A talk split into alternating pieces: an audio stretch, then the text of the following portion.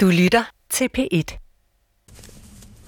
Hun har langet bøder ud i milliardklassen, og EU-kommissionen bliver sagsøgt på grund af det. Men her sidder hun foran mig og strikker. Alle vil tæt på Margrethe Vestager. Det vil jeg også. Lige nu er hun det nærmeste, man kan komme på en international rockstjerne i europæisk politik. En dansker fra Vestjylland, og nu så mægtig, at selv Donald Trump har givet hende et øgenavn. The Tax Lady. The person at the European Union that is in charge of taxation hates the United States more than any person anywhere in the world. Som EU-kommissær forvalter hun en enorm magt, og hun står i spidsen for Europas kamp for mere kontrol med verdensomspændende tech-giganter som Google, Facebook og Apple. Jeg har talt med hende gennem flere timer nu og balanceret på en knivsæg for at få mest ud af hende uden at skubbe hende væk. Vi har været i Ølgod, hvor hun blev dannet. Vi har gået gennem magtens minefelt på Christiansborg, og nu er vi fremme ved toppen, hvor hun har taget den store magt på sig. Hvad bruger hun så den magt til? Altså, jeg er et af de mest privilegerede mennesker i hele Europa. Og det gør, at jeg er forpligtet til at forsøge at gøre mit arbejde godt. Du lytter til Margrethe Europa, tredje afsnit. Mit navn er Paula Larein.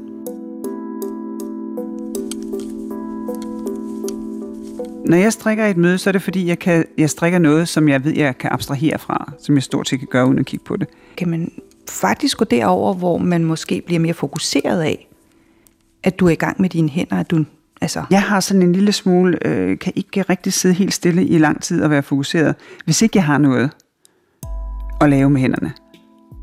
Margrethe Vestager ligner ikke prototypen på en magtperson, og det er helt med vilje. Hun vil gerne have lov at være sig selv. Hun nægter at gå i magtens uniform, og derfor går hun i sit hjemmesyde tøj og strikker, også på arbejde. Jeg har besluttet at gøre hende kunsten efter og strikke os igennem samtalerne om magt. Jeg synes, det er svært at kombinere det hyggelige med det hårdt slående, men hun bruger håndarbejdet aktivt og har skabt plads til det i sit arbejde. Og hvis ikke jeg har et strikketøj, så, så tegner jeg, eller dudler jeg, eller øh, skriver ned, hvad folk de siger, eller gør et eller andet andet. Er det energi, eller er det utålmodighed, eller er det begge dele? De to ting, de følges meget godt ad. Mm. Og du har meget af det, altså af energien? Ja, jeg har sådan rimelig meget energi, men, men jeg synes også, jeg, jeg vil meget gerne være til stede i rum, hvor der sker noget, som ligesom ikke kræver min energi her og nu. Og derfor er det godt for mig at have fundet noget, som ligesom holder mig fokuseret, mens jeg er der. Fordi mange gange så handler det møde jo ikke om mig. Så, det, så, så jeg lytter, jeg lærer noget, jeg ser på folks øh, samspil. Øh, og så er, det jo ikke, så er det ikke min energi, der gør forskellen. Og derfor så skal jeg på en eller anden måde tøjle den. Så i virkeligheden er det med til på en eller anden måde at grounde og fokusere? Altså, det, det, sådan virker det for mig. Mm. Nå, men så vidt strikketøjet. Jeg kommer til at savne menneskene. Farvel til dansk politik, og goddag til livet som EU's nye konkurrencekommissær. Margrethe Vestager er taget til Bruxelles. God tur. Tusind tak. God aften, Margrethe Vestager er altså nu ude af spillet på Christiansborg, men en del af spillet i Bruxelles. Nå, men så kom du til Europa. Øh, hvad var det første, du bemærkede, som var anderledes? Det første, jeg tænkte over, det var, at jeg mistede min humoristiske sans. Det kan folk sige, der er ikke meget at gå glip af der, men kom med øh, Fordi det at arbejde på et andet sprog, og erobre et andet sprog, dels et andet øh, øh, sådan fagligt øh, ordforråd. Altså jeg kan faktisk ikke rigtig tale om konkurrenceret på dansk, fordi jeg har ikke det danske ordforråd. Jeg taler næsten aldrig om det på dansk. Det var simpelthen så svært. Så det der med at have humor med, altså timing, øh, ordspil, øh, alt det der, det forsvandt som duk for solen. Der er mange ting, der er svært, når man skal arbejde på et andet sprog. Øh, og det første, man skal selvfølgelig være klar over, hvad man siger. Altså, er det egentlig engelsk, det jeg taler lige nu? Mm. Øh, så spurgte jeg min britiske kollega, uh, Jonathan Hill, så spurgte jeg, er du ikke helt, er du ikke udmattet over at høre, hvordan vi behandler de sprog? Så sagde han, oh, no, no, no, not at all. I'm so honored that you're all trying. og så kun så tør, som en, en, øh, en britte kan gøre det. Mm. Øhm, jamen, sådan i, I Danmark, der kan det jo godt lidt virke sådan, at vi nærmest trækker vejret gennem ironi. Mm. Det forstår man overhovedet ikke, syd for grænsen. Altså, der synes de, man lyder en lille smule vemmelig. Det er man jo så egentlig også. Så det har, det har jeg lagt frem mig. Og det andet er, at hvor danskere nærmest kan være brutalt lige fremme. Og for eksempel, der er, der er skrevet et stykke papir. Øh, vi skal diskutere det her papir, det skal måske vedtages. Og jeg vil sige, ja, det er udmærket. Der er en formulering i fodnoten på side 17, som er lidt skæv. Kan vi lave den om? En af mine kolleger vil sige, tillykke med det her arbejde. Det er virkelig godt lavet. Jeg synes, det er dejligt, at vi alle sammen har været inddraget i det. Substansen, den kan vi stå sammen om. Øh, vi synes, at vores bidrag er blevet vel modtaget. Vi er meget glade for jeres tilgang til de her forskellige ting. Der er en detalje i fodnoten på side 17, som måske godt kan drejes en lille bit smule. Så vil vi blive super glade for det. Altså, man kan jo selv høre, hvem det er, man gerne vil imødekomme med den der lille ting på side 17 i fodnoten, som skal laves om. Og det gør det måske ikke så meget som nogle af mine kolleger, det der med tillykke, og nu har vi søgt papir, og det er også fantastisk. Men stadigvæk, det der, man kan godt være mere rundt og mere anerkendende, og invitere folk tættere på. Og det kan godt være, at det tager lidt længere tid, men det er altså meget, meget vel investeret. Mm. Har du også mærket det som noget rart for dig selv? Altså, føler du dig bedre tilpas i det? Altså, jeg, jeg tror faktisk, det har taget lidt tid, fordi vi har sådan en idé om, at vi er meget effektive øh, fordi tingene de går hurtigt, og man siger tingene direkte, og der er ikke så mange omsvøb, og så, så det tager sådan, jeg har, jeg har taget mig i at skulle vende mig til det, fordi jeg tænkte, nu må de holde. Altså, nu er der sagt tillykke nok gange med, at det her papir, det ligger foran os. Mm. Men, men det virker meget bedre. Det skaber en meget bedre stemning, og det virker også på mig. Stemningen i vores drikkefællesskab er lettet mærkbart, efter vi har forladt dansk politik. Jeg følte, at hun rejste sig op og gik mentalt, da jeg havde bragt fortidens kritiske røster ind. Selvom hun har taget magten på sig gennem hele sit voksne liv, kan hun stadig ikke lide at få skæld ud. Når vi taler om arbejde i Bruxelles, er hun mere i sit S, på sin plads, og meget bevidst om, at hun har 500 millioner EU-borgere i ryggen. Altså jeg tænker faktisk meget lidt på det her med, at det er en stor virksomhed og en stor sag.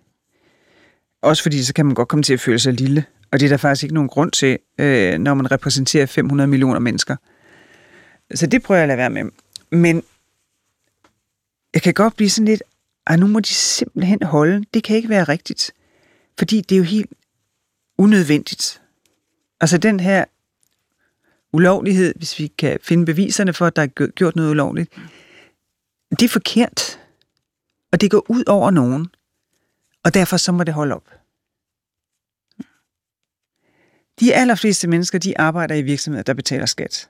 Og de arbejder hårdt, for de kan skabe et overskud, som de så kan betale skat af. De allerfleste virksomheder, de betaler deres skat. Hvorfor skal man så finde sig i, at det er der nogen, der ikke gør? Altså, det, det, jeg synes bare ikke, det er i orden. De allerfleste, de, de er, spiller efter reglerne, de gør det, der står i bogen, øh, så må det også være ret og rimeligt, at de sidste, de kommer med. Ja, man skal passe på, at man ikke føler sig lille, men hvordan altså, henter du den der, hvad skal man sige, jamen, jeg har 500 millioner i ryggen, altså, den er der vel ikke altid? Jamen, den er der næsten altid. Mm. Øh, fordi jeg synes, jeg synes, vi er imponerende sammen. Og, øh, og jeg synes, øh, de mennesker, som, øh, som hjælper mig, og som derfor hjælper os, altså som laver det konkrete sagsarbejde, de er super, super dygtige. Nej, men nu går du lidt i parole-mode, fordi at det, jeg tænker på, det er det der med, at man alligevel tænker, uh, ikke? lille mig i det her, og det er stort, og det er en stor sag, og det kan være mange millioner, det drejer sig om. Har du slet ikke den der fornemmelse af? Nej, jeg, nej jeg, jeg føler mig ikke lille. Gør du aldrig det? Øh... Ja, over for universet. ja. ja, der er vi alle små. Ja. Men ikke, men ikke i den der situation. Nej, ikke i den situation. Og altså, jeg kan blive i tvivl om, vi har ret. Mm. Og, øh, og vi kan lave kvalitetstjek og se på tingene fra en anden måde. Mm. Øh, så det er ikke sådan, fordi jeg tænker, at vi har altid ret, så derfor er vi ikke små. Jeg føler mig bare ikke lille.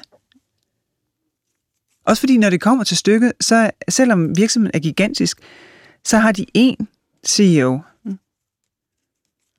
Og ligesom, ligesom øh, jeg sidder med 500 millioner mennesker i ryggen, så sidder han med sin virksomhed i ryggen. Men det er kun ham. Jeg, jeg tror, det er det, der gør det. At, øh, at jeg ikke føler mig, mig lille. Det er, fordi jeg ser dem ikke som, som en gigantisk virksomhed. Jeg ser dem som nogle mennesker, der har truffet beslutninger, som gør, at vi måske vil give dem en bøde, fordi vi kan bevise, at de har gjort noget ulovligt. Mm. Kan du ikke blive helt svedt ved tanken om, jeg bliver helt svedt, når jeg spørger dig om det, altså, hvis nu I taber sådan en retssag, hvad sker jo, der så? det kan jeg godt blive svedt ved tanken om. Men det er jo fordi, at, at vi gør os umage og forsøger at gøre det rigtigt. Øh, så selvfølgelig, det kan jeg godt blive svedt ved tanken om.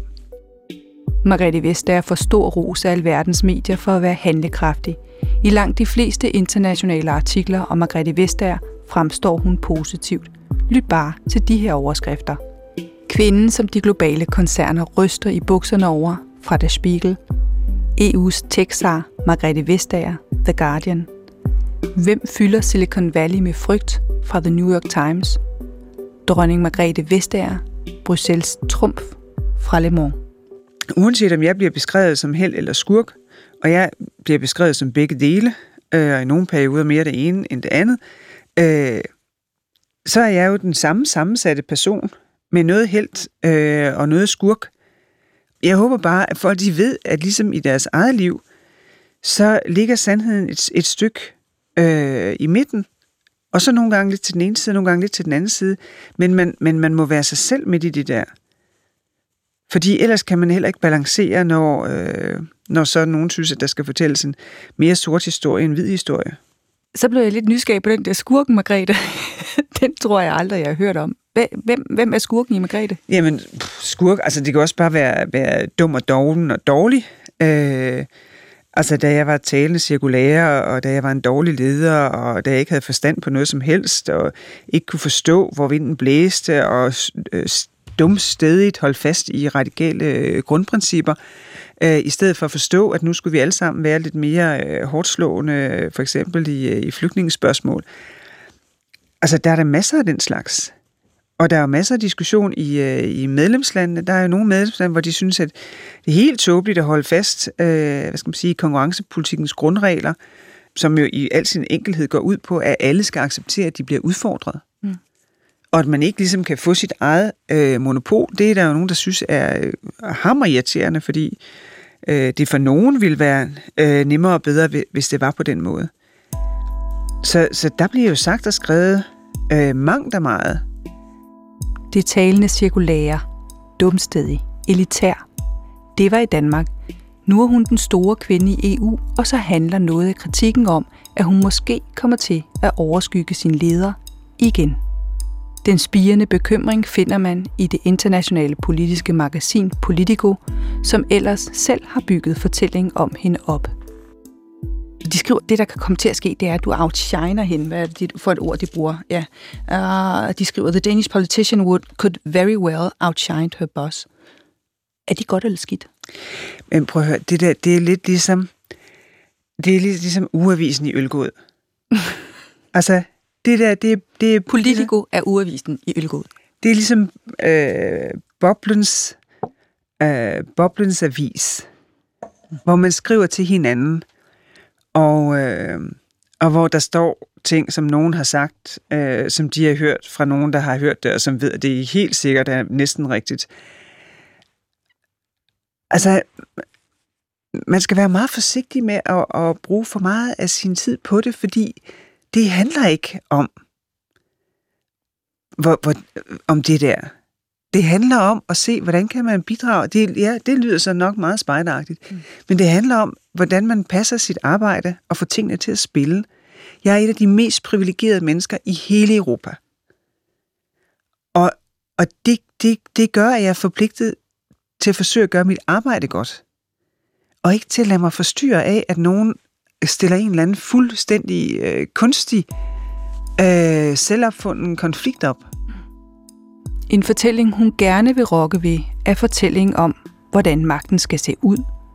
I dag kommer flere kvinder til tops, men magtens anatomi er stadig maskulin. Ifølge feminist og historiker Mary Beard er det stadig sådan i dag, at autoritet af de flestes hoveder bliver omsat til billedet af en mand. Det gælder både for professorer og politiske ledere.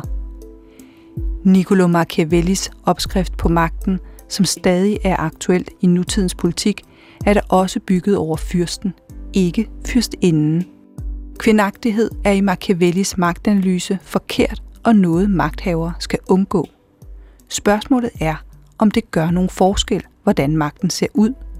Er der forskel på, hvordan magten opfører sig hos kvinder og mænd? Og det kan der i hvert fald godt være, men jeg tror, det er vigtigt, at der er øh, flere kvinder, for at det kan folde sig ud. Fordi jeg synes, nogle af de, øh, de kvindelige ledere, vi har, har mødt op igennem historien, der er i hvert fald nogle af dem, som næsten er, hvad skal man sige, mere mandlige end, end mændene er. Altså, for at, at den feminine side kan sætte sig igennem, så bliver der nødt til at være noget, noget volumen. Øh, fordi ellers er der ikke plads. Ellers så bliver det på, hvad skal man sige, sådan mere traditionelle præmisser, og det er jo øh, mænds præmisser, fordi det er mænd, der er magthaver. Altså det virker jo nogle gange som om, at, at magt er, er skabt over en mandlig skabelon, og som et redskab, der er, er øh, lavet specielt til mænd. Ja, apropos Machiavelli. Jeg elsker, når han skriver, at øh, mederne de var blevet kvindagtige og bløde, fordi de har haft fred for længe. Og han bruger ordet kvindagtighed rigtig mange gange som værende, altså det modsatte af det, man skal være for ligesom at kunne styre. Og det ligger fuldstændig naturligt. Er det også sådan, det er i dag? Man opfatter det bløde og det kvindagtige som ikke en del af magten. Det er der en, en tendens til, at øh, en kvindelig stemme, altså nu taler vi selvfølgelig lidt i karikaturer her, det er, det er fuldstændig klar over, men, men en, en kvindelig stemme, altså et højere pitch, det at, at lytte, det at have en, øh, en utålmodighed over for øh, gentagelser. Jeg hører tit øh, kvindelige ledere sige, man sidder der i mødet, og så hører man den ene mand sige, det den anden mand har sagt, det den tredje mand har sagt, det den fjerde mand har sagt. Altså, at deres sociale dynamik er en anden, hvor man som kvindelig leder vil sige, man han har jo sagt det. Altså, kom nu, øh, hvis du vil sige noget, så sig noget andet. Læg noget til. Bring debatten videre, i stedet for ligesom at bekræfte den første talende i, at den første talende har ret øh, og for på den måde ligesom at, at etablere øh, hierarkiet i gruppen. Der har øh, mange kvindelige ledere en anden tilgang. Der er stadigvæk, oplever jeg mange, som siger, prøv at høre her, vi, vi bliver nødt til at tage et jakkesæt på, fordi ellers, så kan vi ikke, øh, ellers kan vi ikke fungere øh, i den her verden. Ja, jeg gør det også. Altså, jeg kan ikke... Jeg kan ikke optræde i kjole. Det har jeg det meget, meget svært ved. Jeg har meget svært ved at at finde min egen autoritet i en kjole. Du, du har jo besluttet dig for, at du vil gå i kjole. Hvad ligger der bag den beslutning? Altså det, det er igen et forsøg på at være meget bevidst om, hvad det er, jeg gør. Fordi når øh, magten bliver uniformeret, så bliver den også upersonlig. Og hvem har så egentlig ansvaret for magtudøvelsen? Og jeg synes, det er sådan en sjov paradoks, at det til tilsyneladende for mænd er en succes, når de har det samme tøj på, hvor det for kvinder er en katastrofe. Altså, hvis to kvinder har den samme kjole på, det er no-go. Øh, men, mænd, de elsker at have det samme suit på.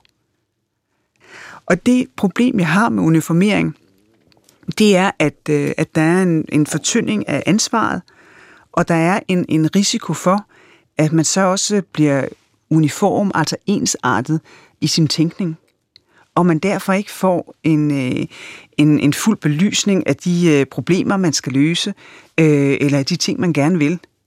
Fordi man tænker det samme, man ser ud på samme måde.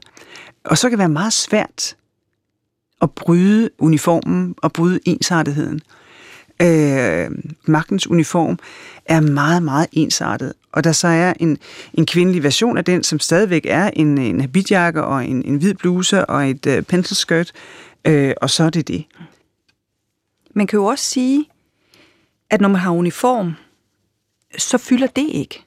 Og man kan gå direkte til sagen og indholdet, fordi man netop er i uniform, og der ikke er nogen spørgsmål, der ligesom bliver stillet ved det, man har på. Men det tror jeg er en illusion.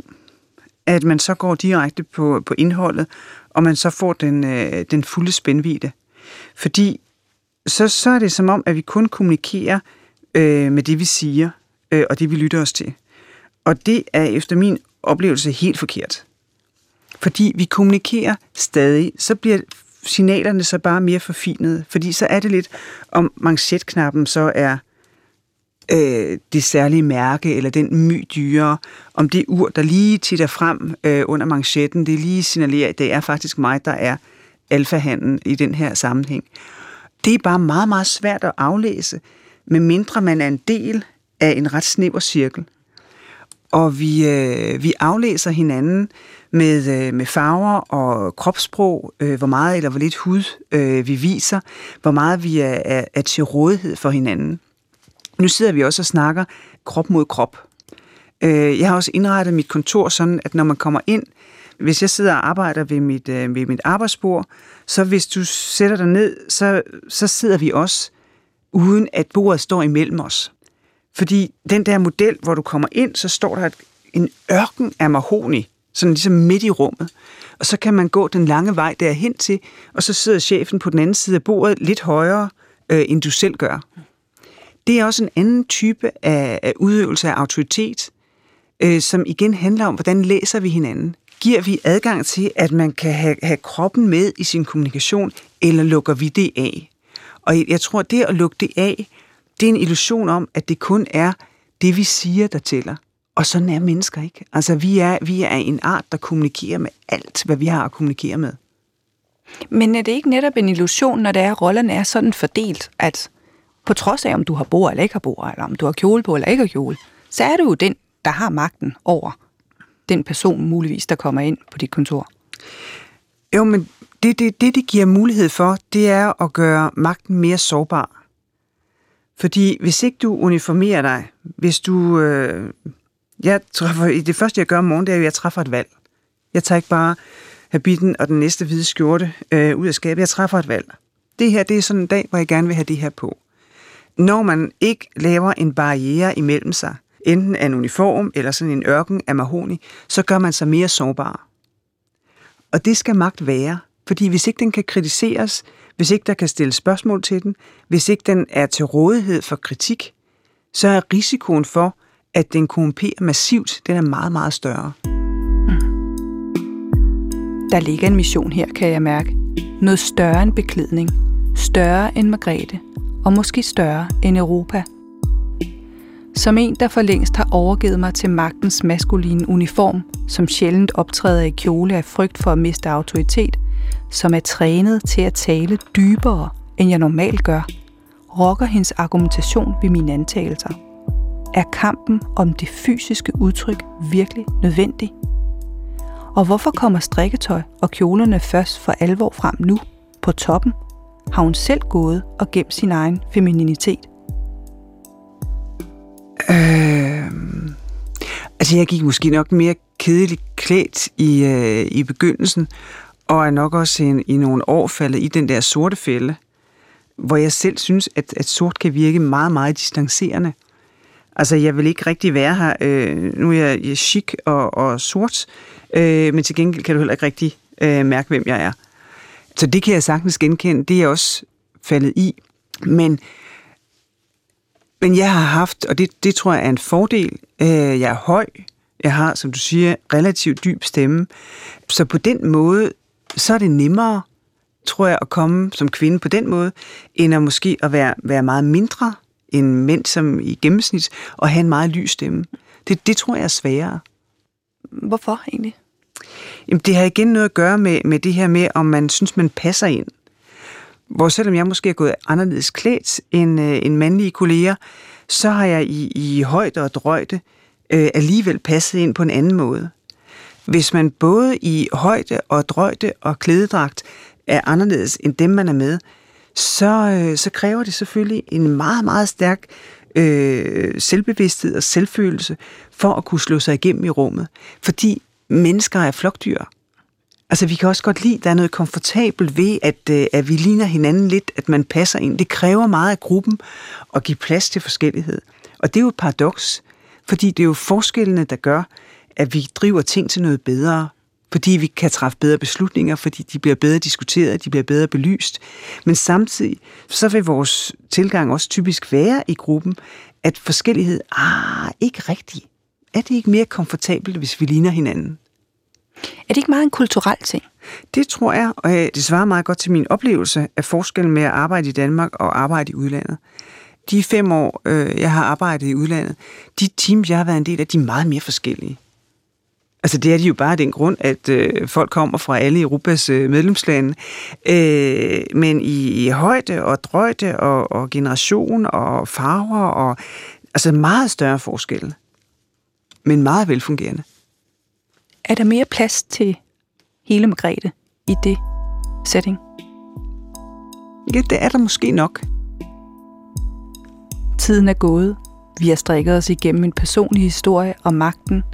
Margrethe har magten. Margrethe strikker. Ergo hænger strik og magt sammen. Sådan er det jo. Men jo også fordi, der kommer noget krop i det. Altså, øhm, fordi det er, kroppen gør noget, samtidig med, at hovedet gør noget. Og så det tror jeg, at det virker bedre sammen, end hvis det kun er det ene eller det andet. Nu skal jeg have kroppen, Margrethe, vi skal, skal ud gå. af studiet, fordi... Nu skal den gå. Nu skal simpelthen gå. jeg kan godt se, hun går ud Ja. Hendes PA kommer ind i studiet. Margrethe Europa skal forlade bygningen nu. Skal, ja, du må godt komme ind. Jeg ved hvordan det er. Du skal lige strikke den sidste pind færdig. Jeg kan også strikke pinden færdig, fordi det er meget bedre. Der, Hun der har bliver altså der, lige en pind tilbage. der bliver der ikke noget ja. lille hul. Ja, så, øh, fordi så kommer hun til at. Ja. Du har lyttet til Margrethe Europa, tredje afsnit. Idé, optagelse og tilrettelæggelse, Paula Larein. Radiofonisk bearbejdelse, Paula Larein og Kim G. Hansen. Redigering og lyddesign, Kim G. Hansen. Redaktør, Ida Holten Ebbesen. Du kan høre flere P1-podcasts i DR's radio-app. Det giver mening.